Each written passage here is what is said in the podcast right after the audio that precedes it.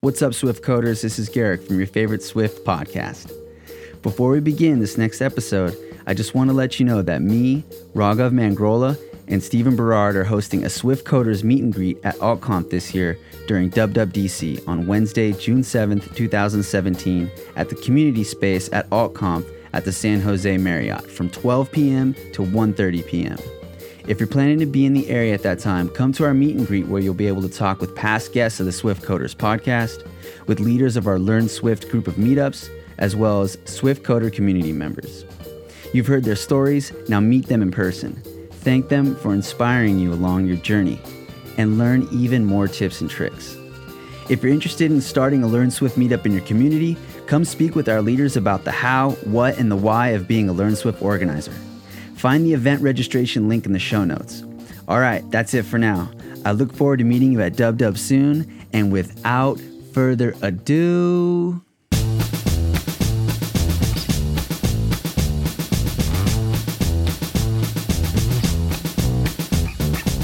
Hello and welcome to the Swift Coders Podcast, where each week we interview an amazing Swift developer about their experience with Apple's new open source programming language. We hear their stories, learn their tips and tricks, and try to leave you feeling inspired and empowered on your Swift Coder journey. I'm your host, Garrick, and today's guest is Will Townsend. Will is the iOS team lead at PaperKite, a mobile development agency in Wellington, New Zealand. Welcome to the show, Will. Hi, Garrick. How you doing? Excellent. How are you? I'm feeling good, thank you. Yeah, feeling good. You a bit nervous? A bit nervous, yeah. It's the first time I've done anything like this, so... Oh, really? Yeah. First time on a podcast? First time on a podcast. Oh, wow. Why don't we do this? Let's take a breath. Man, when I was interviewing Chris Latner, I was so nervous. My heart was beating so fast. All I could do was just take a breath. It was such an incredible interview, though. Like, when his name popped up on a notification on my phone, I was really excited to have a listen. Right on. That's so cool. So awesome. You said it's a good day. What's the day like? I've never been to New Zealand. That's where you are, right? I assume you're in New Zealand right now. Yep, I'm in New Zealand now, in the capital, Wellington. The day is fine. It's a bit crisp. Yeah, it's a little crisp here in LA. Yeah. We had rain last night. Nice. Isn't where The Hobbit and all that stuff was filmed in New Zealand? Yeah, for sure. There's a few spots around where I live, not too far, do you remember when Frodo was running away from all of the people on the horses, the dark evil people? It's been a while since I watched it. I don't remember. The wreaths. I've seen the first.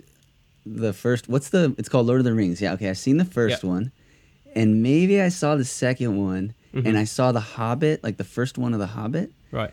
So I'm not sure what movie that was in, what scene that was, but it was in the first one. The very first one. Yeah, Lord of the Rings. One. Okay. Yeah. So he's running away. That's a scene. That's an area right where you live, or? Yeah, not too far. Just up the hill, about 15 minutes away. So. Wow. Yeah. So is Wellington a super dense city? Yeah, it's fairly dense because there's not a lot of land where houses can spread out from, so it's quite a contained area. But then just beyond the city is amazing country in the movie. Yeah. Wow. Just an hour or so out the city, there's a load of mountains and forest and stuff, yeah. Wow. So my fiancée Lucy, she really likes Australia, and New Zealand is by Australia, right? Yep, it's right next to it. Yeah, it often gets confused for being the same place. Right, okay. So there you go. And so this is actually kind of how Will and I got connected. I think I found out about you through Sam Jarman. Oh, yeah. Yeah. Did I say that right? Yeah, I think so. And I don't remember how I got connected to Sam, somehow through Twitter. Yeah. And then I think I told Sam, I was like, hey, I think it'd be cool to possibly work in New Zealand. What are your thoughts? And he's like, yeah, maybe he connected me with you. Okay. But then what happened was when Trump got elected, Lucy and I were so depressed. And we were wow, we have to leave the country. Where can we go? And I was like, you know what? Let me hit up Will and see if they're hiring at his company in New Zealand. And so then that's when I got more connected with you. Because we had talked before, I think, like a couple times. I think, yeah, I can't quite remember what it was about. Yeah. But I definitely remember receiving your like DM saying, oh, hey, what's up? Yeah. It was crazy. And then like that night or that next morning, there was like an earthquake in New Zealand. Yeah. Super crazy. So I'm like telling Lucy, like, what if like everybody, like everyone was like thinking like, let's go to New Zealand. And like all this like thought on New Zealand, like created this crazy earthquake there and like scared everybody like from California because we don't like earthquakes, like from moving to New Zealand. It's a possibility. It was a pretty big one as well. It was one of the longest ones that I've had in like, I mean, I've moved around a bit. I've lived in Wellington for about 5-6 years now. And this is my third flat. And it's not like a tall building, but I'm on the first floor and it's a really old, used to be a factory. And I've got a brick wall right behind where I sleep. And I was a bit scared that it might fall down. Wow. Wait, so what happened? Like you felt it and then what happened? Like, everything was okay? Or? Yeah, it was around like just before midnight. And I was in bed trying to get to sleep, just drifting off. And then, do you know when you're in that weird, like, dreamlike state where you're half asleep, half awake? Yeah. And things just started shaking. You could hear like a really low rumble. And it just carried on going. Usually it kind of stops. You get like really small ones semi-regularly. And this one just kept getting bigger and bigger. And things started shaking more. I've got a few microphone stands in my room. And they just like were shaking really violently. My door swung open, and then I was just like, it got to a point where I was like, "Oh my god, I fear for my life."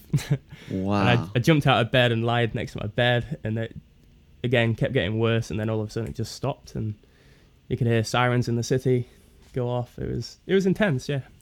Wow! Was it like a very was it really bad, like in the city? It wasn't too bad. Because we'd had a couple about 2 years prior, and these ones that we've experienced at Wellington haven't been as bad as what happened in Christchurch in 2011 or something. That was really bad. But yeah, me and my flatmates got up and went for a walk around the city to go and check out the damage. And I think everybody had the same idea. Everybody was outside, kind of scared to go back in the buildings. Yeah, so that's sort of how we first got like connected and then reconnected. And then you started posting all this stuff about coordinator pattern and really cool work you were doing with that. And I was like, you know what? I think it's time that we got to get Will on the show. So I'm glad everything's okay with that, the earthquake thing. And I'm glad you're finally on today. So, okay, Will, you work at PaperKite. Can you just tell us like what is PaperKite and what do you do there? So PaperKite is a mobile agency where we specialize in making really beautiful mobile apps, basically. So we've got we make iOS, Android, and APIs that go along with it, as well as all the design that goes around it. And I basically lead the iOS part of that. So I'm a team. How many iOS developers are on the team? So we've got 4, including me. So 3 of us. So it's fairly small, but yeah, I've been there since. Well, I was the first hire. Or second hire. So I've seen the team grow from maybe like 4 people to 25 that we are now. Wow. Okay, and so you're the leader of that team. So you mentor the team, you make big decisions on what to do with the app, architectures. And just make sure everyone's happy, basically. That's okay, cool. Turns into a big part of it. So did you grow up in New Zealand or where were you born? I was born in the UK in a place called Chesterfield. Kind of near Manchester, about an hour away. Everyone knows where Manchester is. How did you end up in New Zealand? It was like 2006, and I think my parents just decided that they'd had enough of the UK and just wanted to get out and try something different. Oh, wow. Okay. So I moved over with my parents. Yeah. When did you get into programming? I don't really remember the exact point it was. I've always been dabbling with stuff. I used to play around a lot in like After Effects and 3D animation in Maya, and played around with those like scripting languages that you could do there. I found that really fun, and I guess that's kind of how I got in. What year is that exactly, or around what year? It would have been around the time that I left the UK, so around 2006. Oh, okay. Yeah. Cool. Yeah. And when did you like start taking it really seriously, or when did you like realize it could be a profession, and when did that happen? So after school, I decided that I didn't really want to go to university, and I decided to go and follow my passion in like 3D animation. And I wanted to go and get a diploma in 3D animation instead of going like a comp sci degree or something like that. And while I was doing that, I kind of got distracted by making games on, have you heard of the HP Touchpad? HP Touchpad. Yeah. No, it sounds kind of familiar, but no, maybe not. It was like HP's answer to the iPad, and it ran a operating system called WebOS. I've heard of WebOS. Yeah, and it was like a cheaper device, and I managed to be able to afford one, and I started making games on that, and distracted myself from what I should have been doing, and ended up making games. So did you go to school for programming? No. Oh, okay, cool. Yeah, because I've been getting hit up by a lot of listeners, mm-hmm. and, you know, they're wanting, like, a little more diversity. When I first started out the podcast, I kind of could only interview, like, you know, just limited people. And now I feel like I can pretty much interview anybody as long as they're interested. Yep. And like lately I've been interested in interviewing like people who are just really like big part of the community. So they happen to be like super advanced, mm-hmm. been programming since they were 5. And, but I always love mixing it up and getting people who haven't necessarily been programming their entire life, like me, for instance, because mm-hmm. it's inspiring for people who yeah. have a similar background. So yeah. It sounds like you're kind of in between, like you did some type of programming related stuff early on, but you didn't go to school for it. Well, I did 1 year of university in computer science. Okay. But I got a weird thing when I go to like, I didn't really like getting told what to learn, if that right. made sense. Maybe because I didn't understand why I was learning it. Now, when I look back on what I learned, I like wish I'd stayed so I could understand like the lower level stuff. But right. There's nothing stopping me getting a book now and studying it myself. Right, but you know, you didn't go to school for computer science necessarily. You didn't get a degree, but you're an iOS team lead. You know? Yeah. And it's interesting. Even you are feeling like I don't know. I feel like we all kind of have this like imposter syndrome thing, and I definitely feel it mm-hmm. a lot. And you know, it's like you're saying, even you wish you would kind of had went and got, you know, studied more in school, like computer science related stuff. But you're right, like we can always do it now. Yeah. Do you feel like you're at all at a disadvantage? Like even though you're an iOS team lead, like you don't need to have to have like gone to school for computer science. I mean, right? I don't think so. I was kind of I am now. I'm in quite a privileged position because I was incredibly lucky to get the job that I did and learn on the job as much as I have done. And now I've got a bit of a buffer where I could take some time off and just figure out what I want to learn and just take the time to do it. So when you said you were going after your passion, which was 3D animation, but then mm-hmm. you got sort of taken, sidetracked, or you were starting to get attracted to something else, which was like making game development, mobile game development for the HP Touchpad, WebOS. How long did you do that for? It's probably about a year. I made 2 games in that time, and that's kind of like how I learned programming. I used a language called Haxe, Haxe, and it's like a multi-platform version of ActionScript, basically, that gets compiled down to like native code. So what was the reason? Like, what was the feeling? Like you were doing 3D animation, but then you were making these games and you were getting pulled towards maybe doing these games more. Why was that? Like, what was going through your mind? What were you feeling? I was reading all of these blog posts about independent game developers, and I really liked the idea of having that life and just sitting there at home, making my own games, doing what I want. Like, yeah. What were some of the stories that you were reading, like about these indie game developers? What was it specifically that was like really interesting to you? Just the way that they could kind of like live by their own means. There's a dude called David Frampton, I believe, who founded Magic Jungle, and he's a Kiwi, like iOS, macOS developer, and he made Chopper, a game called Chopper on the iPad, that gave him really good success, and has also since that made the Blockheads, which some of you may have heard, and that's I don't know. I don't know what it was that attracted me to that. I just like the idea of being my own boss, if that makes sense. Yeah, definitely. Yeah. It makes sense. It sounds like you're interested in like having that sense of freedom. I think a lot of people, some people want to work for somebody or they want to create their own app. I think like either way, like what we do as iOS developers or programming in general, we have this like sense of freedom because we can technically do it pretty much anywhere as long as we have like an internet connection, right, and a laptop. Yeah. And so, yeah, it sounded like you were attracted to this sense of freedom that you could have by, being your own boss. Mm. So what did you do? Did you end up quitting the animation stuff or did you keep doing the mobile game development? What did you do? Well, yeah, I did in the end. It was a 11-month course and I stuck around for, I think, eight months of it. The 3D animation course? Yeah, yeah.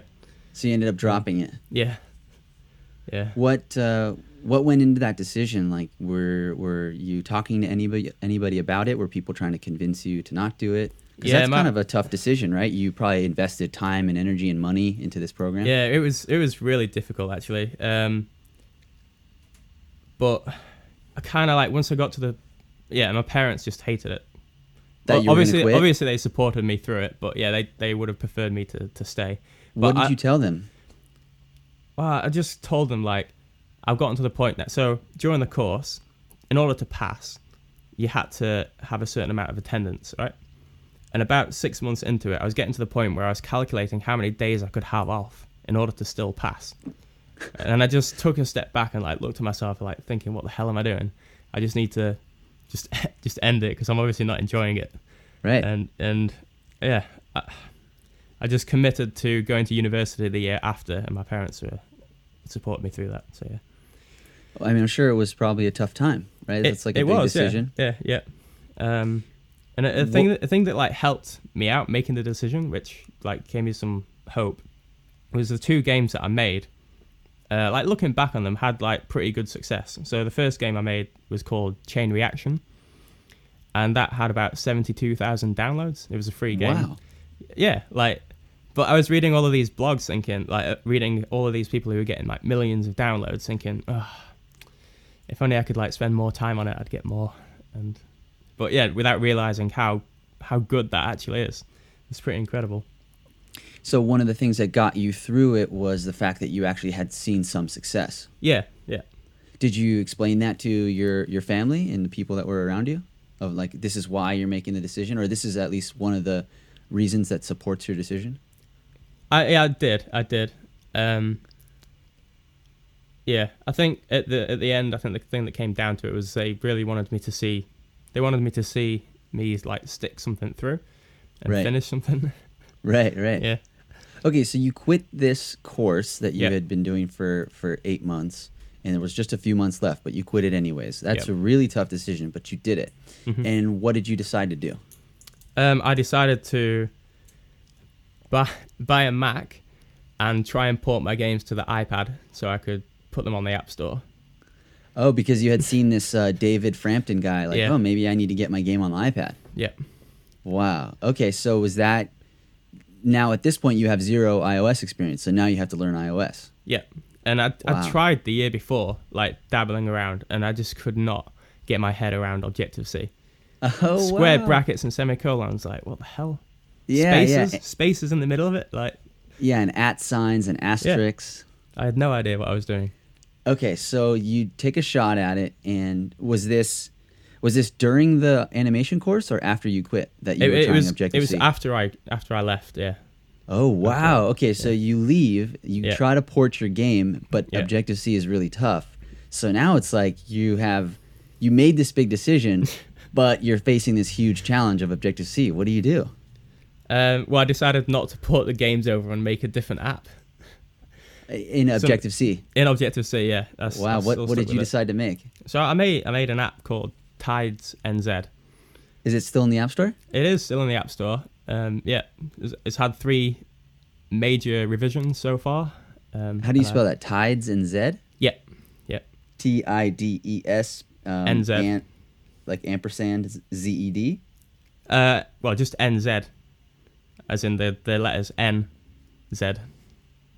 Oh, like for New Zealand? Yeah. Okay, cool. Oh, okay, I see it. Yeah, so you just sent it to me. Okay, cool. So we can find that on the App Store. You can, yeah. But what does it do? Well, yeah, I don't think it'd be very useful to people listening outside of New Zealand because it basically gives you tide predictions for areas around the New Zealand coast. Oh, is that for like surfers? Surfers, people who use boats. So there's quite a big boating community over here. Wow. And what gave me the idea? No, go ahead. What were you going to say? I was basically just going to say that. So because when my 3D animation course was in Auckland, I used to catch the ferry every day. And I was on the ferry every day looking out to sea. And at that point, it was over the summer. And me and one of my best mates used to go skimboarding quite a lot. And I don't know if you know skimboarding. Yeah, it's really helpful if the sea is low, so the tide is out. Yeah. Okay, so there's a lot of sand. A lot of sand, a lot of really like thin layer of water over it. And I found myself going to all of these websites to try and find the lowest tides, and I thought it'd be cool to have an app, basically. Wow, that's so cool. Yeah, my coworker, Daniel, I know, just told me something that, I don't know, maybe I already knew and I forgot, but either way, he definitely helped me remember, which is like, if you don't have an idea, to like make something, like maybe give it another thought of like what you can make that can improve your life. And so it's definitely something I've been thinking about. I feel like maybe that's what we always do for our first idea, is like something that we want, like we have a need and we want to make it. But for sure. That's really cool. So you had this need and you went out and made it, and you did that in Objective-C? Yeah, it was Objective-C. It still is Objective-C. Wow. Yeah. Oh, wow. Okay, so tell us a little bit about that experience. You go from Haxe to Objective-C? Yeah. What? How did you do that? A lot of time. It took me like 2 weeks before I even started to understand how and why there is a difference between spaces and dots in Objective-C when you call in methods or accessing properties. But one day I just woke up and I was like, oh my God, I can see it. And then one day it just clicked. Yeah, it really did. Yeah, I feel like I had a day like that too with Swift, right? Where it's just like you don't really get it, or some things don't understand, but you kind of just keep at it, and eventually it starts to click. It starts to make more sense. Yeah, and I feel like that's like that first hurdle is really hard to get over, but once you do, there's like a lot of big payoff at the end. Yeah. How long did it take you to make the app? I think the first version took me about 4 months, maybe. Oh, 4 weeks, sorry. Okay, so you quit this course, you try to make the game, port the game, but it was like, oh, this is like really tough, and then you decide to make this app. Are you now starting to feel like you've made the right decision, or are you still like struggling and thinking like, did I make the right decision? Or at what point did you realize like, you know what, this is awesome, I really like this, and I'm going to keep going? It was a point when I released it on the App Store, and I felt really proud of making like a really nice app with a really cool graph, because at that point all the other Tides apps that were in New Zealand didn't have like a graph that you could see. So I definitely added something to the app like category. And when it hit number one in the navigation category, I was like, oh yeah, that's pretty cool. Awesome. So it did pretty well. It still does pretty well. Like, yeah. That's great. Okay, so how do you then take this one app and translate in that to becoming? What year was that when you released Tides the first? That must have been 2014 or something. I think it was like 2011. Oh wow! Okay, so you've been doing iOS for quite a while now. Yeah, that's great. That's great. Okay, I want to say 11, but maybe it's like 12. Yeah. So how do you eventually end up at PaperKite?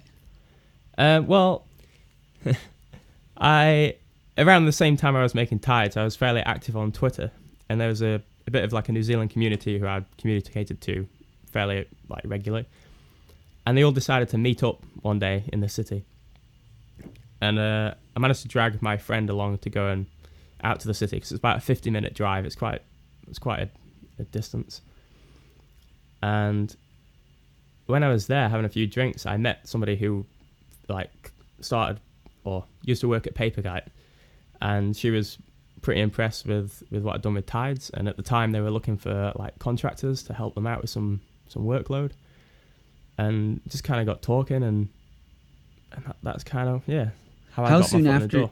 How soon after you released Tides did you get hired at PaperKite? It was about full-time hire was about a year and a bit. Yeah. Wow. Okay. So then at this point, are you already are like, okay, this is what I want to do.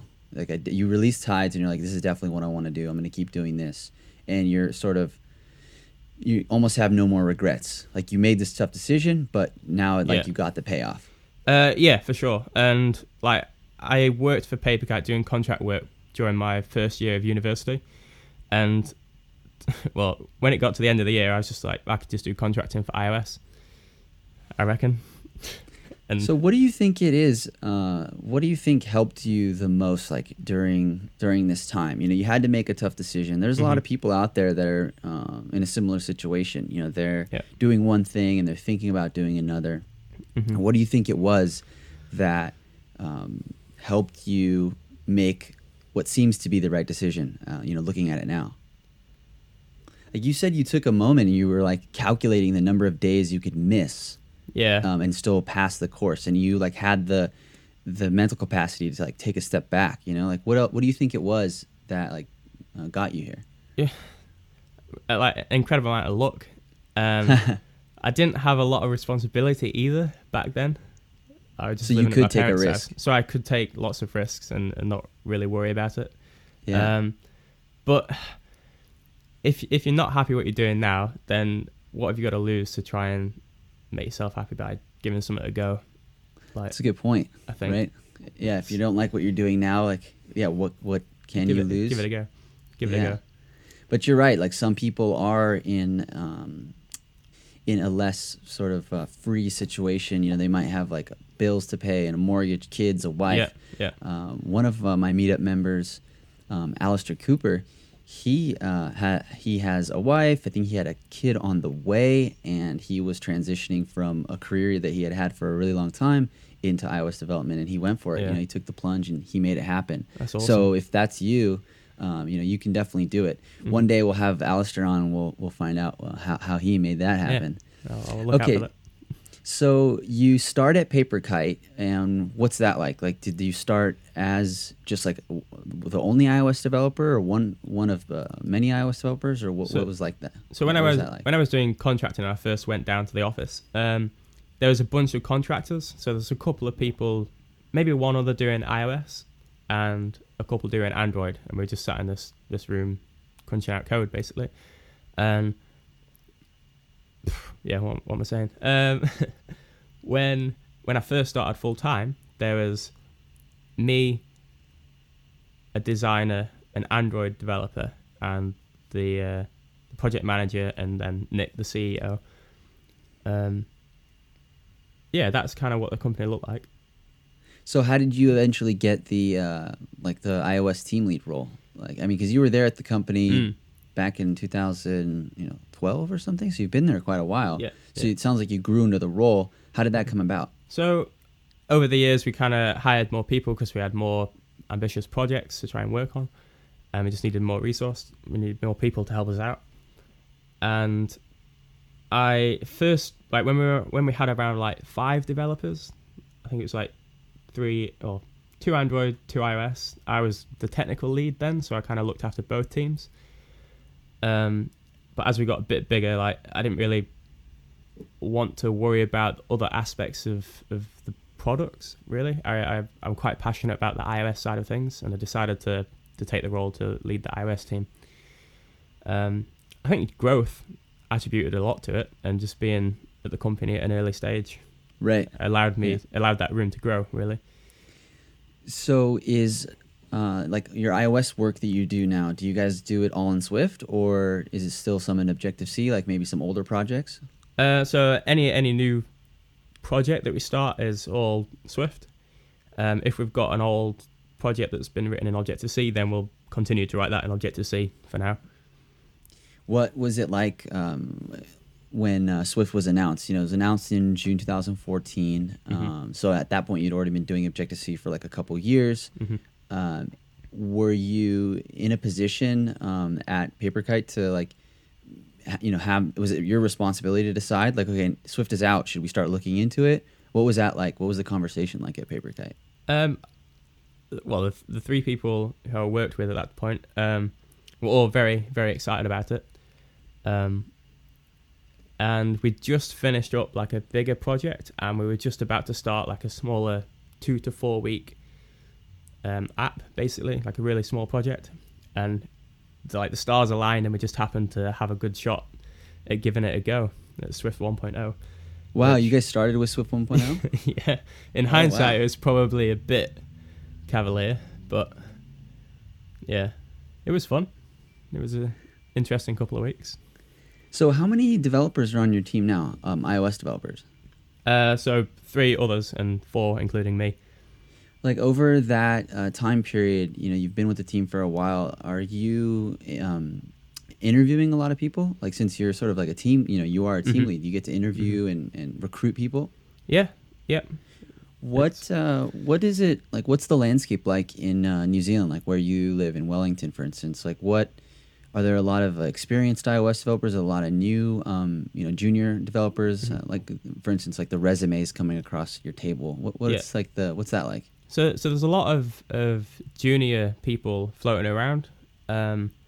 It's really, really hard to find experienced people. Yeah, there's quite a discrepancy between that. Way more newer people to the industry. Yeah. Right. Are you guys at all? Are you able to take on like junior people? Have you done that, or are you guys more in a position where you have to hire like experienced people? Well, in a bit of both, really. We just hired a more junior developer, and he's come onto the team and has done really well. When you say junior, so what does that mean for this person in particular? Like, what's their experience like? I think he worked in retail for a while, and then he went to like a coding boot camp, and then tried to do like an app startup for the last couple of years, and it didn't really pan out. So he had quite a bit of experience in Objective-C and working with beacons and stuff, and working with a more experienced developer on that project. So yeah, he was familiar with the iOS SDKs. So even though you know, someone might be a junior person, if they have like a unique experience, like in this person's case, they worked with beacon technology, which is really interesting. You know, not a lot of people probably have worked with that. Yeah, yeah. And they had worked under someone who was more experienced. That this person stood out to you. What are some other things that like? Because there's a lot of people listening who, you know, they might be new to programming, they might be new to iOS, or they've been doing it for a year and they're starting to look for their new job, you know, their first job. Yeah. You're someone who's in a position to hire people. What would you say to somebody like that to, you know, help them stand out? One thing that I like to look for is passion and a willing to learn, and a good way to spot that is how. What have they done off their own back, so to speak? Have they released any apps to the App Store? What side projects do they have? And I look for the like the Tides NZ of people, if that makes sense. Oh, interesting. Just to I want them to have solved one of their problems, or like because they wanted to do it and they've got a passion for that. Yeah. Right. Yeah. Mm. That's really good. So, What could you say would be something, like one thing someone could do right now to get into that position? You know, so when their resume like comes across the table and you see it, what could be like one thing then that they could do to focus on right now, today, you know, over the next couple months? Do something that like solves a problem that you have, and then explain why it was a problem and how he solved it, basically. Right on. Yeah. Yeah, I feel like this is going to be really important. You know, more and more there's going to be people who are very new to this stuff, and they're, you know, we at Farmers are, for instance, like, mm-hmm. trying to hire some senior people. There really aren't that many senior people who are trying to find jobs, because they all have right. jobs already and they really like them. Yeah. But then there's all these new developers who they are looking for jobs, and so we're going to need to, you know, have opportunities for them, right? Mm-hmm. And so one of the ways that we find opportunities, we make our own opportunities. So for you, it was like going out of town and having a couple beers or whatever, and yeah. meeting this person. Like, what advice would you give to somebody to make opportunities like that for themselves? Always go to like Cocoa Heads, iOS developer meetups, and just talk to people, because that's yeah. a really good indication on how like into it some people are. Right. Where they do like talks on some crazy weird API that nobody's really ever used, but they just spent a night having a look at it and doing something with it. People love that. Yeah. So speaking of like meetups, what's the scene like in Wellington where you live? What's the meetup scene like? So for iOS, there's basically one, which is the Wellington Cocoa Heads, or Cocoa Heads Wellington, I think the official title is. And there's about 15 devs who go quite regularly. We try and host one maybe once every 6 weeks. Yeah. I wonder if there's a lot of beginners in Wellington that are trying to learn. How many people are in the city? Is it like a city of millions of people? Or? I don't think there's 1 million people. There's only 4 million people, or nearly 4.5 million people in New Zealand. Oh, wow. Yeah. It's probably like all of LA, right? I think LA has like a couple millions of people, maybe yeah. 10 million or something. I don't know. So two New Zealand's worth, yeah. How many people live in Los Angeles?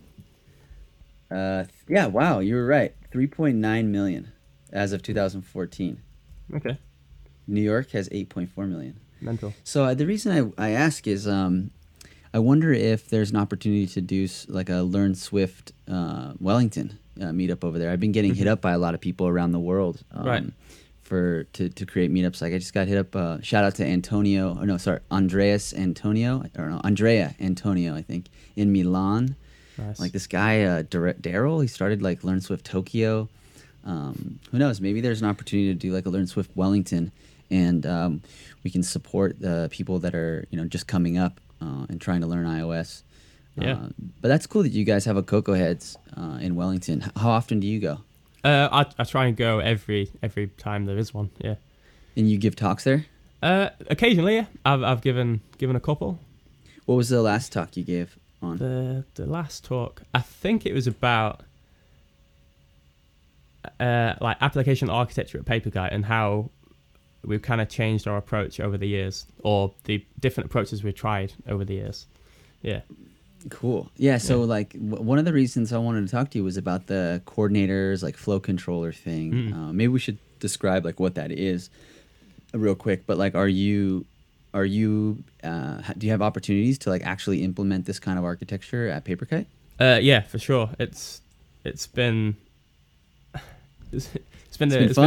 really fun in the last two large projects that I've worked on, and I think it like saved me in one of them. Yeah.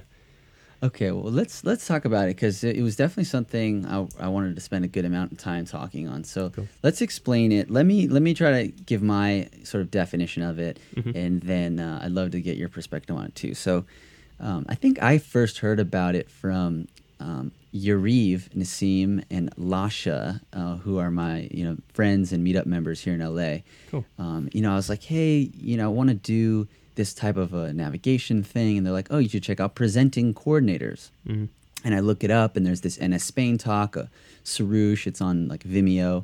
Super weird. It's like the audio is like messed up. It's like this. But it's like a cool video, but it's like hard to kind of watch it because it's on Vimeo and like the audio is messed up or something. Anyways, and so he kind of, I don't know if he invented it, but like he brought it to sort of fame in the iOS community, and he talks about it in Objective-C a lot. But the basic idea is all of the flow, so like presenting a view controller or pushing a view controller, like those calls and the decision making, we pull that out of the view controller into another object, which you can call anything. Soroush calls it a coordinator. Krzysztof Zabłocki and the guys over at New York Times, like Chris Eidhof, they call it a flow controller. But that object owns the view controller, and it manages the pushing or presenting, the navigation sort of flow, instead of the view controllers doing that, which makes the view controllers very reusable. They're not context specific. They just display data and respond to user interaction. There was not a lot of Objective-C stuff, Swift related writings about it. It was all in Objective-C because like Soroush, kind of invented it. Mm-hmm. And there wasn't like that much online about it. But I feel like very recently you put out an article that talked about it, and it was all in Swift. Mm-hmm. And then for like a couple weeks there was like a lot of momentum and talk about it. You were posting a lot about it. You were doing all... You're posting on Twitter about like how you were graphing the flow and the ownership models of all your coordinators and all your view controllers. So anyways, that's sort of the basic of like where it came from and what it does. What's your perspective? Well, exactly what you just said, really. It kind of blew my mind when I remember the Vimeo video as well of Soroush. And when I'm watching that, it was just another like, aha, click. Blew our mind moment where you could have objects outside of the view controller lifecycle that control your application. I'd never ever had that perspective before, and yeah, it's incredible. What would you say to someone who's thinking about using it? Like when, when is a good time? I feel like someone was asking me actually recently on Twitter. Yeah. I can't remember. Oh, Zach Flagout, I believe is the way you say his last name. He was like, Garrick, like when should I use MVVM or like the coordinator pattern and stuff like that? And I was like, you know what? First, master MVC and like understand how that works, and then start playing around with these other architectures. Like, what are your thoughts on that subject? Yeah, for sure. For me, I've had really good results using the coordinator pattern when the applications have been fairly large, so like around 50 view controllers, and wow, there are obvious flows throughout the application that can be reused in multiple places.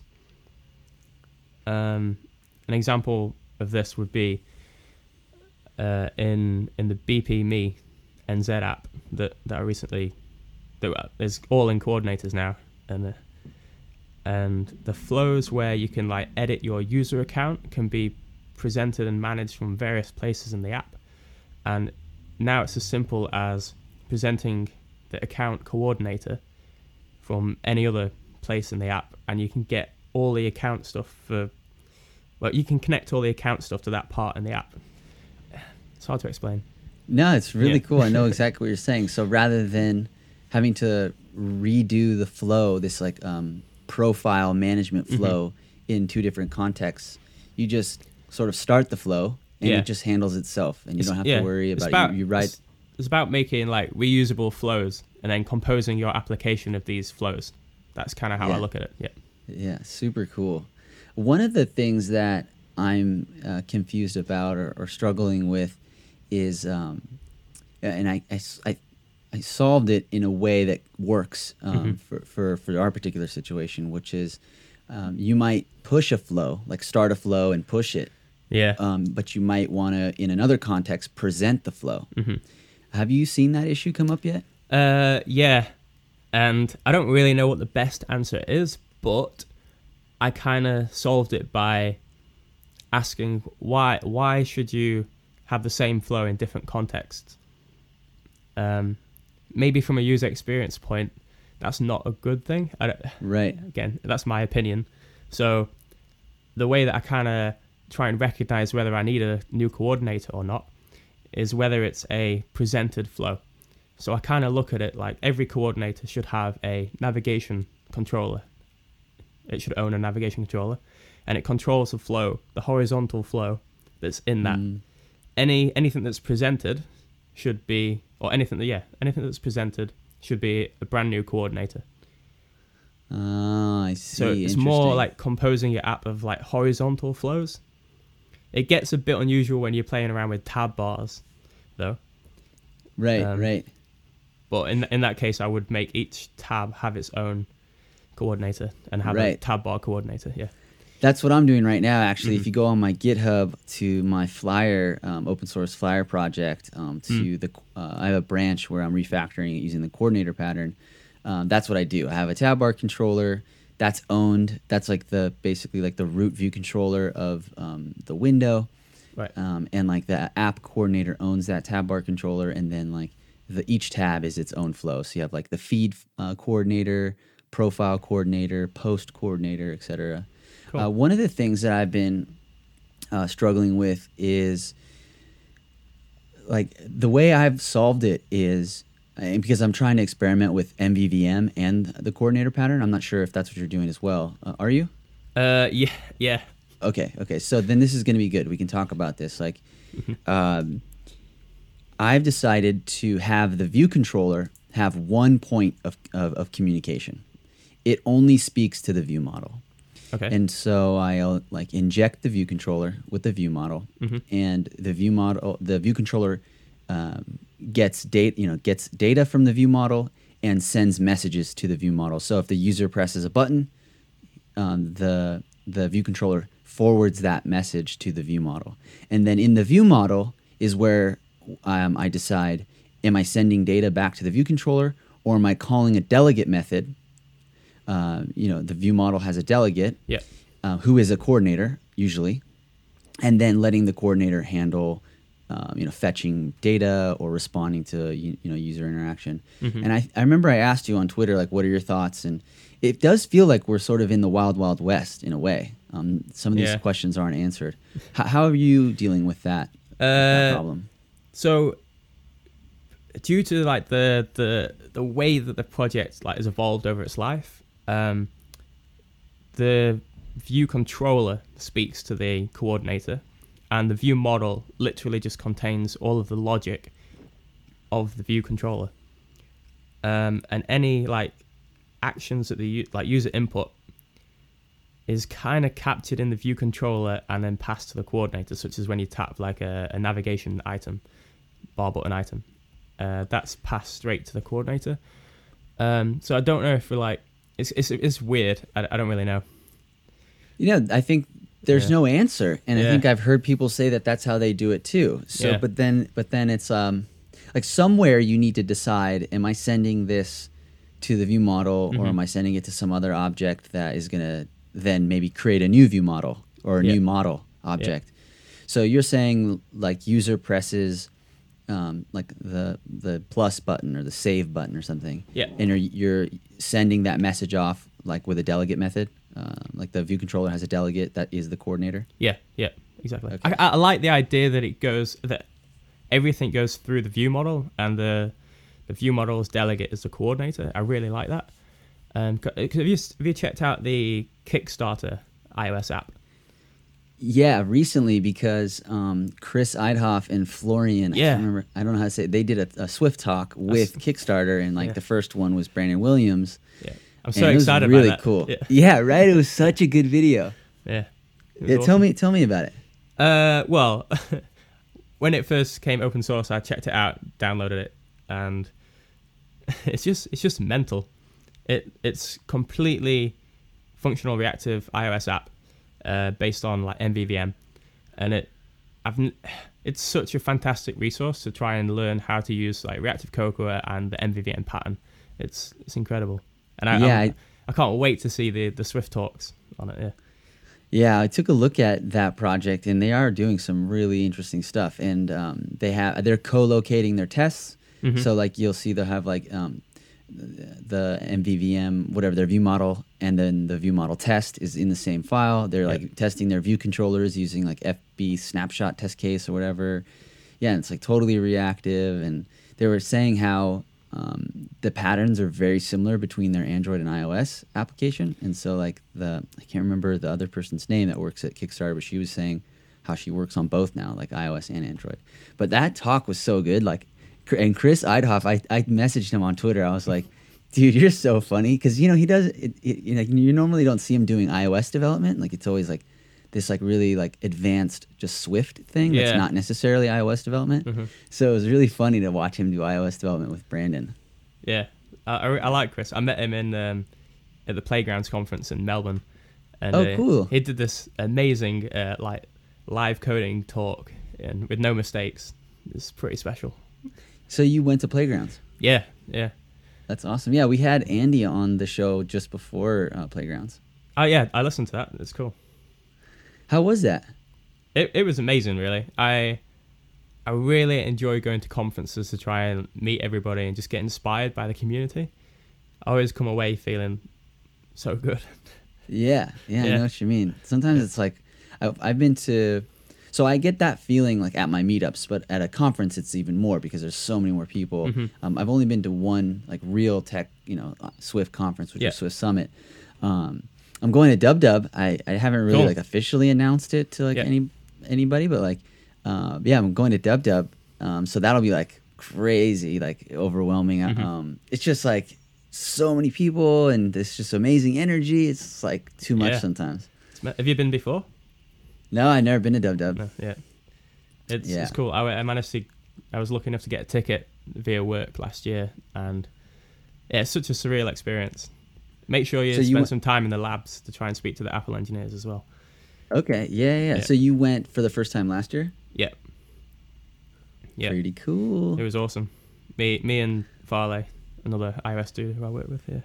What other advice do you have then for me? If since it's my first year. Yeah, go to the labs over going and watching the talks, because the talks are recorded so you can watch them at a later date. And just speak to people. Make your contacts, like, talk.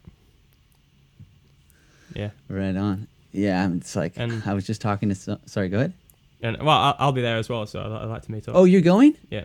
I'm not going to WWDC, but I'm hopefully going to the AltConf.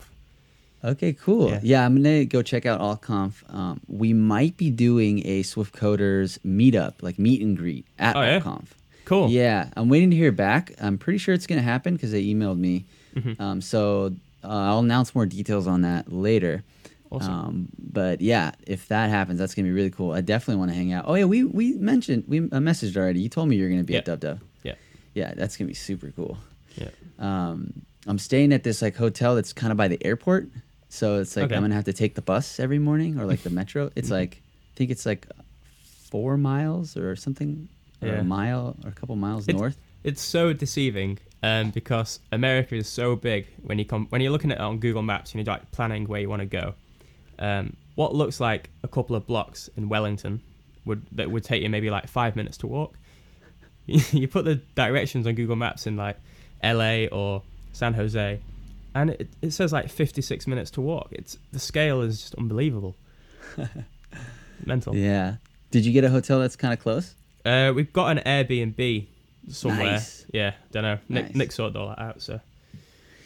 Okay, so we're coming towards the end. So before we do, and I want to talk a little bit more about the coordinator stuff, because you were doing some really cool things with graphing the coordinators. Mm. Can you tell us like exactly?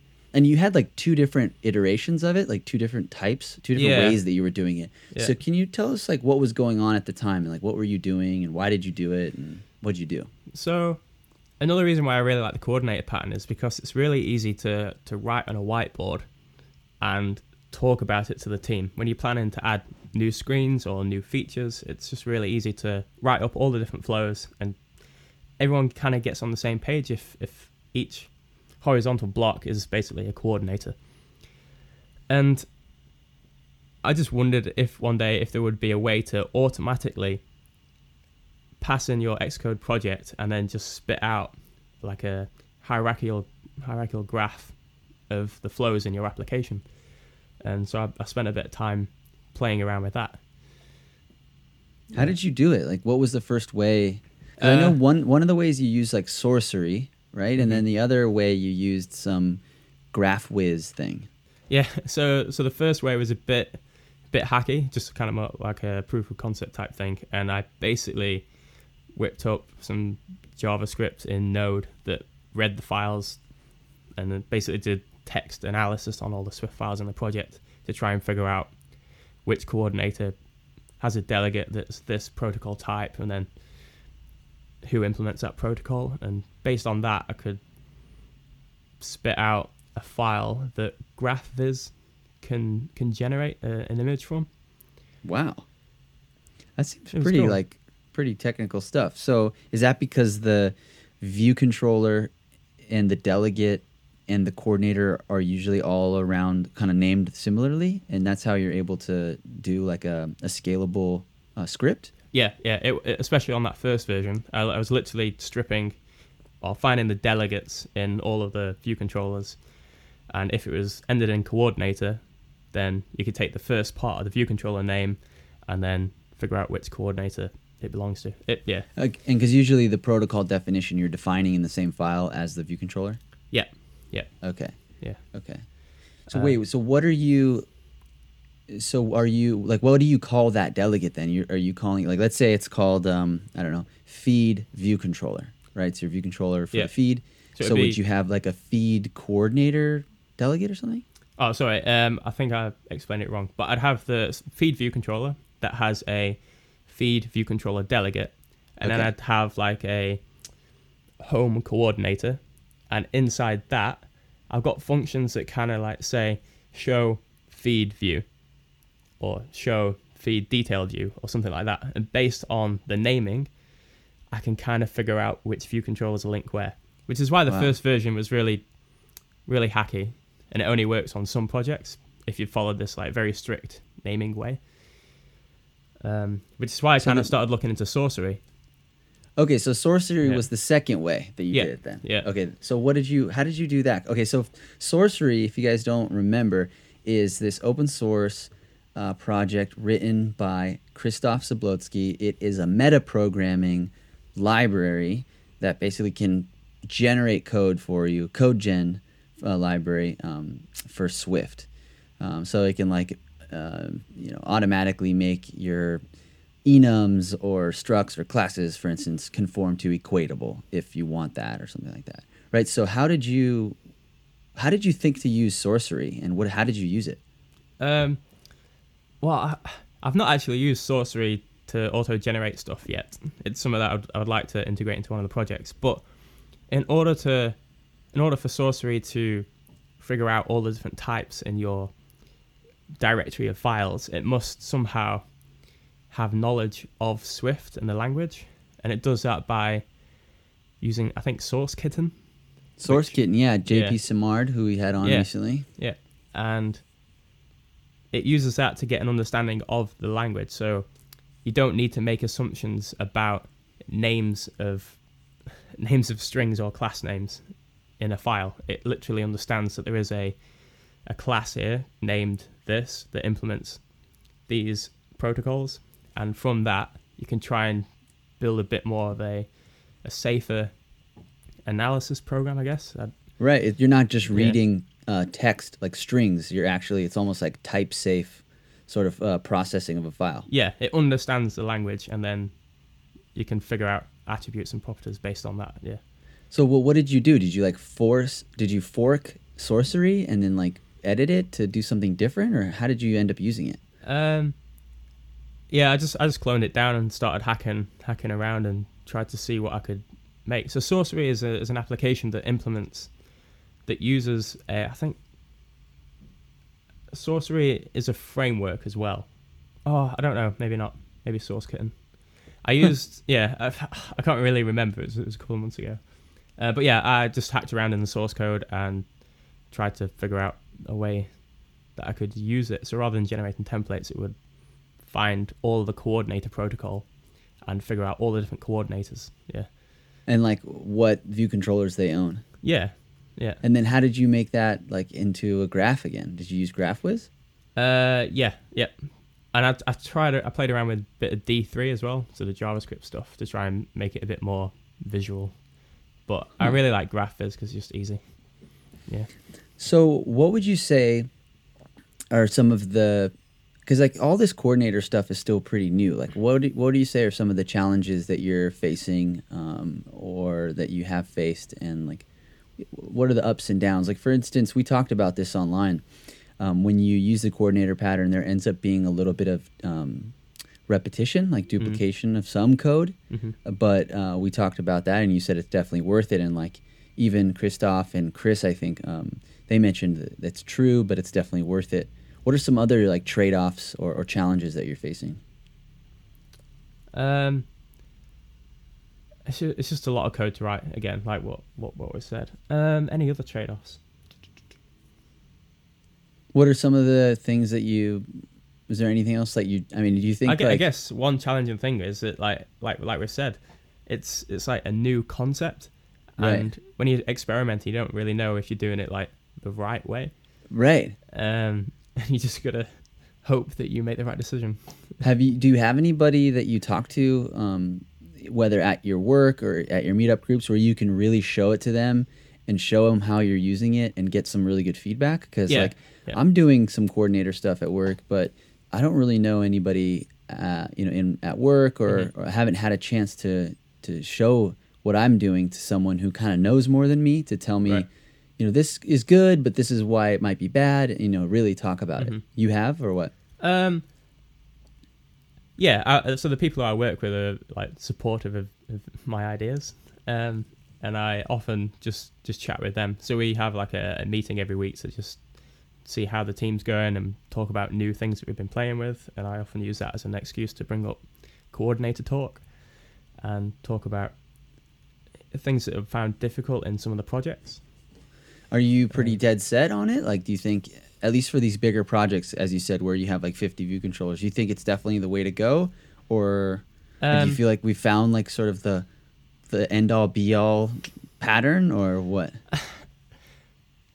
I've been searching ever since I started making iOS apps for like the end-all be-all thing, but I'm starting to believe that there isn't.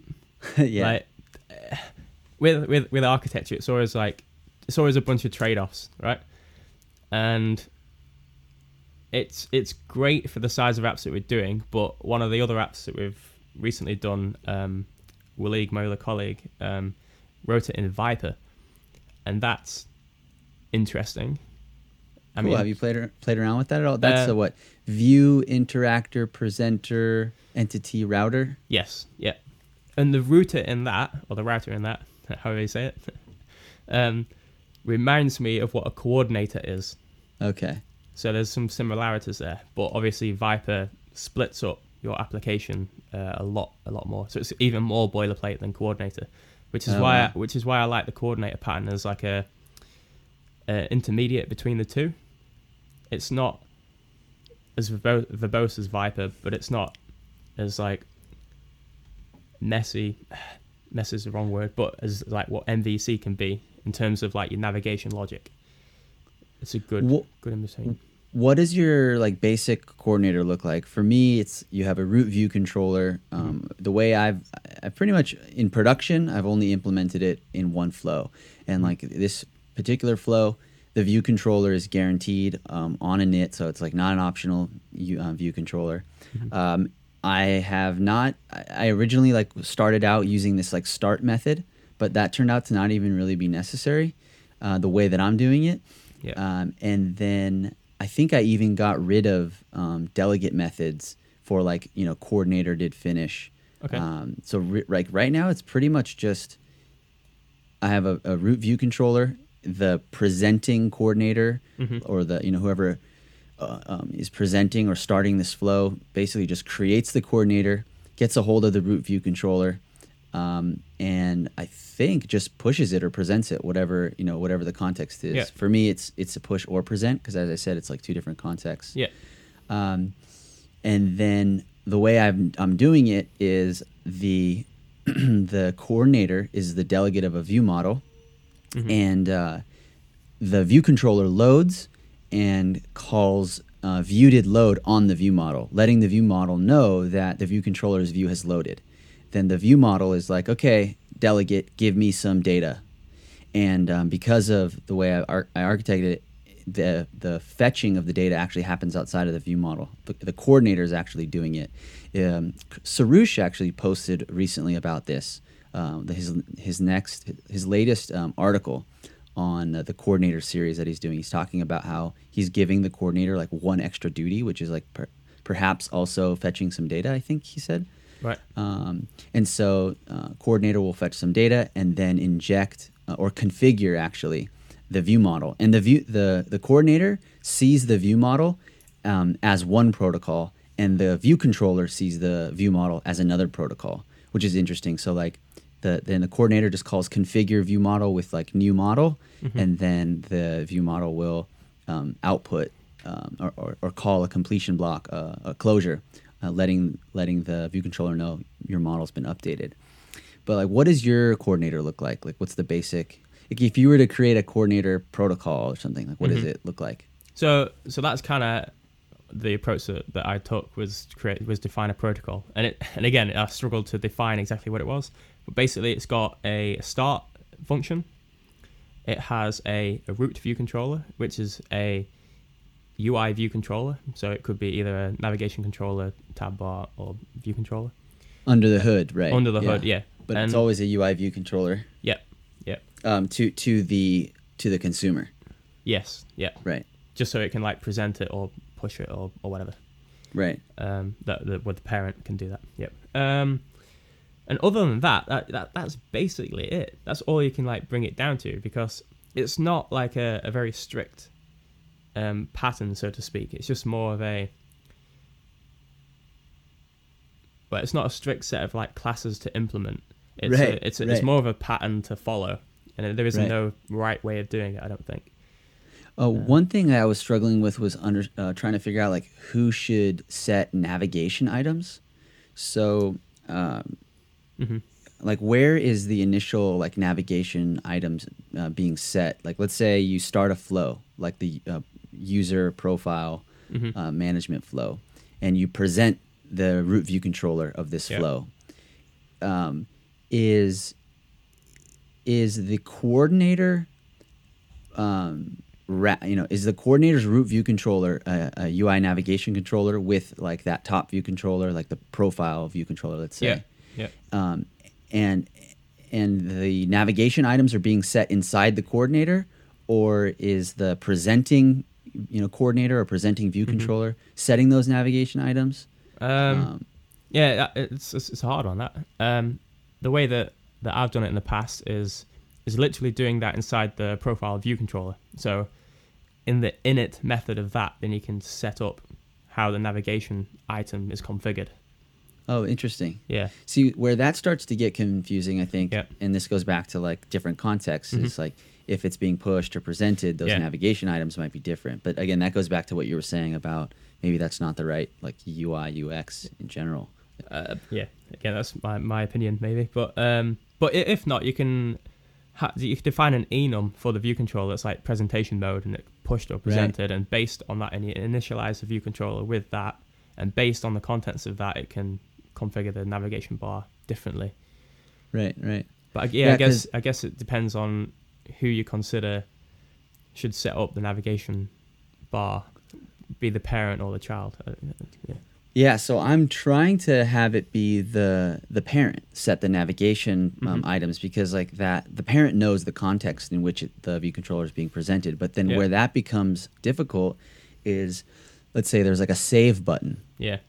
And user taps the save button. Well, you would want that selector, that action, mm-hmm. to be inside the view controller, because on save, you might want to get some data that, I guess if you're doing MVVM, that might live inside of the view model, but like you want to get some data, whether it's in the view controller or the view model. But if you set the navigation item in the coordinator, you don't really have access to that stuff. Yeah.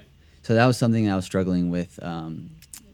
Yesterday when I was playing around with it. Yeah, and also another thing comes to mind is if you have like a UI table view and you want to add an edit mode in the navigation item, and you're just toggling the different items or changing the title on the button, is it up to the view controller to do that or the coordinator? And I reckon it's a view controller, but again, it's a tricky one. It's a tricky one. Yeah.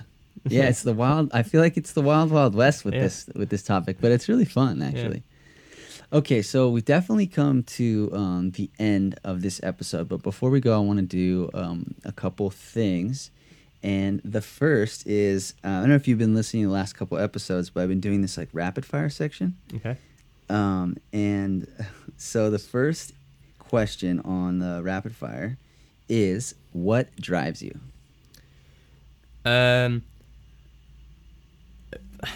Beautiful software that makes people like happy to use. I think it's really important. Yeah. Really important for me. Yeah. Yeah, I like that. Yeah. Desktop or laptop? I would have to say laptop. I've been using a laptop for the last couple of years. It's just nice to be able to get out and go to a cafe and chill for a bit. Yeah, yeah. What laptop are you using right now? So I've got a one of the new MacBook Pros. With the touch bar? With the touch bar, yeah. Nice. Are you touching that touch bar or what? I am. The most useful thing I've found is when I'm listening to like a mix of audio on YouTube, so like a 3 hour long dead mouse mix or whatever when I'm coding, and I want to be able to pause it quickly, but I don't want to have to find the tab that it's in. On the touch bar, you've got the media controls that allow you to see the current progress and pause and play the YouTube video that's embedded in Safari. Nice. Yeah, so it's kind of cool. I was a bit skeptical at first, but there are very, very few use cases that, again, just make it really pleasant to use. That's cool. Yeah. Yeah, I'm hoping to get one of those. All the new hires at Farmers are getting like all these new like touch bar Macs. I'm like, what, dude? Like, you know, like seniority, right? Like, we should get the new touch bars, and then they should get like the older computers. Yeah. But one of the guys at my work said he's down to trade my Mac for his, because he actually like thinks it's a pain in the butt. Okay. Because it's like USB-C and it doesn't have like the MagSafe connector. Yep. And so he's claiming he's down to trade. I don't know. We'll see. I'm going to hold him to it and see if he's really willing to take the plunge. Okay, desktop. Standing or sitting? Oh, I would say sitting. Nice. Yep. Yeah, I stand in the morning. So I try to stand in the morning and like sit in the afternoon after lunch. Yeah. Sorry, go ahead. Sorry. I just get too tired, and then I'm concentrating on my body rather than getting into the flow of coding. Yeah. Right, like how am I standing or something like that. Yeah. My feet end up getting really like sore if I stand for too long. Git from the command line or the GUI? The GUI. Ooh, what's your favorite? I don't really have a favorite, but the most functional one that I've come across is Source Tree. And I don't it does the job. Do you do any terminal stuff? Any terminal text editing or anything? Well, cloning Git stuff I do. If I want to open a project in Atom or Visual Studio Code, I do it via the command line. Okay, cool. So Atom is your favorite text editor? Which is slowly converting to Visual Studio Code. Visual Studio. That's Microsoft, right? Yeah, it's freaking good. Interesting. Really I heard something about this, like an article I read, or not an article. I saw something like that Visual Studio Code is like becoming a favorite or something like that. Yeah, it's really good. Really? What's up with... It's so snappy, and it uses like next to no resources, I think. I've never had any issues with my fans warming up or anything. It just feels so fast. If I could write Swift in that, that'd be cool. Oh, so you're not writing Swift in it? No. Okay. Just it's like when you're writing some JavaScript or something, or like, or editing text files or something. Anything other than Swift and a bit of C++. Okay. Yeah. Okay. You do C++? Tiny amounts. I'm playing around with Juice framework right now, which is like an audio framework. Oh, yeah, that's right. You're making this like audio looper thing or something. Yeah, that's the plan. It's like a Mac project. Program, right? It's a VST, so you could use it. You could theoretically use it on Windows as well. And what language are you using to make that? So it's done in C++. Wow. Yeah, which is weird. I did a little bit of C++ recently. Actually, I should probably I got a PR merged into the Swift Open Source. I saw that. That's awesome. Yeah. Yeah, I mean, definitely like Robert Widman, I believe, is the way you say his last name, Codify, on Twitter. Mm-hmm. Like, could not have done it without him. And then also Ayaka's talk, contributing to open source Swift. Yeah. Like, I mean, there's just no way. Like, it wouldn't have happened. Like, I almost feel like it's kind of like bad, like almost like plagiarism or something. Like, because he like sent me a patch. You know, he was like, we worked on it together, but like there was like some things I couldn't figure out. He just like sent me a patch, and then, but like I still like spent a lot of time and like got it through the process and ran the tests, and so that's all C++. At least that part of it, like the compiler type checker thing. Yeah. You should take a look. Maybe you could like help out. I mean, since you know C++. No is probably a strong word. Yeah, you should, man. Look, dude, I did it. Well, you could definitely do it. I mean, if you're interested. Oh, I'm super interested. I saw your tweet actually, and I actually cloned the Swift repository with the intention to check out some of the starter bugs. Cool. Let me know. Cool. I have a lot of experience with just like trying to get it set up. Okay. So I can like give you all the little tips and tricks that Robert has taught me, and the things that Ayaka had mentioned. And yeah, I mean, I think it's cool to just go through the process and to see like what goes into making this language, and then potentially like contributing if you know. Yeah. Especially since you like, I feel like you're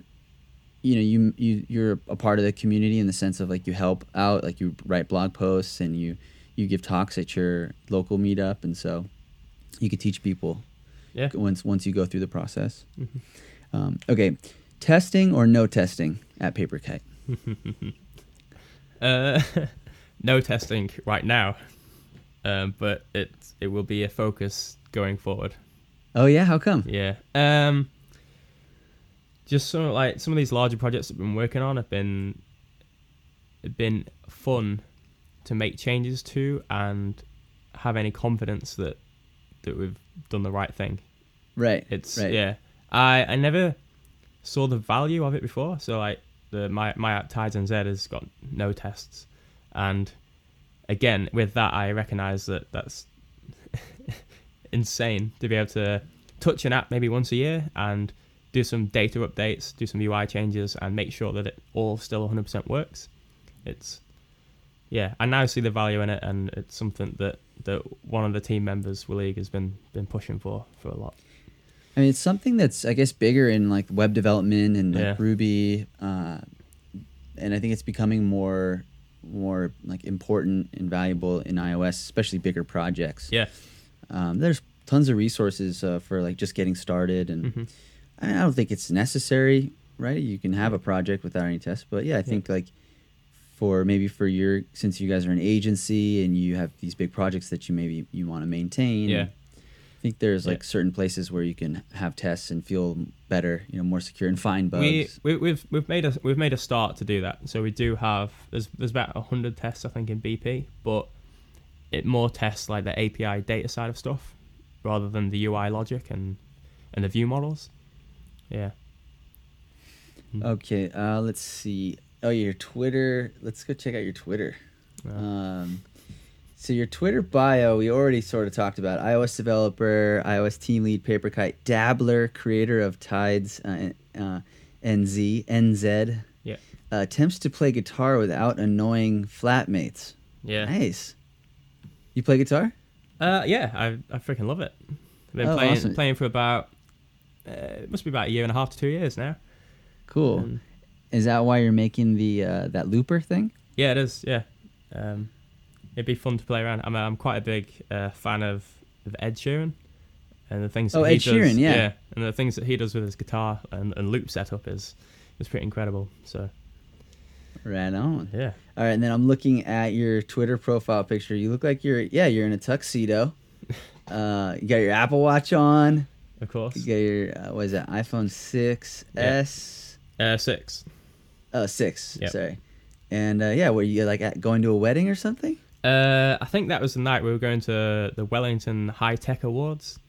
Oh, wow. Yeah. And you kind of have this look on your face like, I guess. Or let's see, what is it? Yeah. Maybe? It's kind of like maybe? Or maybe, yeah. Yeah, I like taking photos of myself pulling funny faces. Yeah, Yeah, that's a funny face for sure. What about the Twitter banner? It's like a garage. Oh, so that's my parents' house up in Auckland. Cool. And I just really like the photo. Yeah. Not changed it for a while. That's great. Let's see, one of your last... excited to see ATP live. So you registered to see the live ATP after the State of the Union, I think, on Monday. Yeah. At Dub. Yeah. So that should be good fun. All right, cool. I'm going to try to go. I didn't get tickets because I just have no idea what is even happening on a Monday. Yeah. At that time, it's 5 p.m. Maybe I'm supposed to be at Dub. I don't know because I've never been. So I kind of lagged, and then when I was like, you know what, I should just get a ticket to be safe, they already sold out. Oh, I think. Yeah, one of my friends said that they might have an extra ticket.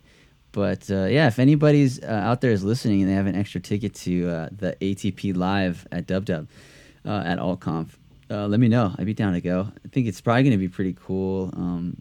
It's interesting, where is everybody going to go after Dub, tonight, you know, right? Yeah. Been checking out parties for WWDC, shout out to Gennady, to see, what's happening, and I keep looking, see if any events have been updated. Yeah. But, yeah, that'll be cool. Yeah, it should be. Yeah. Okay, so, before we go... real quick, I just wanted to shout out to a couple of my new Patreon subscribers or patron supporters, I guess, Patreon supporters. Jay Musafi, I think. Jay's a longtime meetup member here in LA, super rad. Zach Falgout. Okay, there we go. I think I said flag out last time. Falgout. Also, I think he might be. I think he's one of my meetup members. Or no. I think he might be in Austin, Texas or something. But yeah, he recently became my patron. Been chatting with him on our Slack team. Bobby Hendricks, shout out. Thank you so much for becoming a patron as well. So over the last month, I guess, I got a couple more patrons. That's pretty cool. So I just want to shout out to you guys and say thank you so much for supporting me. All right, last but not least... where can people contact you online, if at all? So Twitter is probably the best place. Cool. My handle is @WTSNZ. Cool. Yeah. And one piece of advice for people learning Swift. Go. Have side projects and read open source Swift. Read code. Yeah. Like open source Swift projects. Yes. Yeah. Yeah, totally. And you're right. That Kickstarter project is such a good resource if you want to learn some super advanced, basically functional reactive MVVM. Yeah. Yeah. Any other projects that you are a go-to that you like to check out that you can recommend to somebody? Nothing comes to mind, but maybe really popular frameworks such as Alamafire comes to mind. All right, cool. Yeah. Awesome. All right, Will, thank you so much for coming on the show today, for sharing your story. You grew up in the UK, and then you moved to New Zealand, went to school for 3D animation, thought that was what you were going to do, and 8 months into your program, you had 3 months left, you made a really tough decision to switch gears because you realized it wasn't really what you wanted to do, and you took a leap of faith, right? You took that risk, and you set out to find something that was more aligned with what you wanted, and you were making these games, and then you tried to port them to iOS, and that was kind of difficult, so you decided to make an app, Tides NZ, because it was filling a need that you had. There was an Objective-C. You really enjoyed it. You got a lot of downloads, and you realized this is something that you really wanted to do, and you ended up just going out to the country, I think you said, with some friends and having some drinks, and you talked with somebody who they were hiring iOS developers, and that was PaperKite, and you've been with them ever since, and now you're the iOS team lead there. And and you're now more and more sharing your information and your experience online with other people, which is really important, especially this particular topic, because again, there's not a lot of people writing Swift about, the coordinator pattern and in Swift. So I think it's really awesome that you're doing that. And I used your article actually during a talk that I gave at my meetup about coordinator pattern. Cool. That article is really cool. You explained it well. You had some cool graphs. Yeah, so thank you for doing that. And I look forward to speaking with you again soon. Cool. Well, thank you ever so much for having me on. Hope it's been cool. I've enjoyed it. So I look forward to meeting you in San Jose. And that's the show, ladies and gentlemen. I hope you enjoyed listening to the Swift Coders podcast. Feel free to share the show with a friend, leave a review on iTunes, or recommend us on Overcast.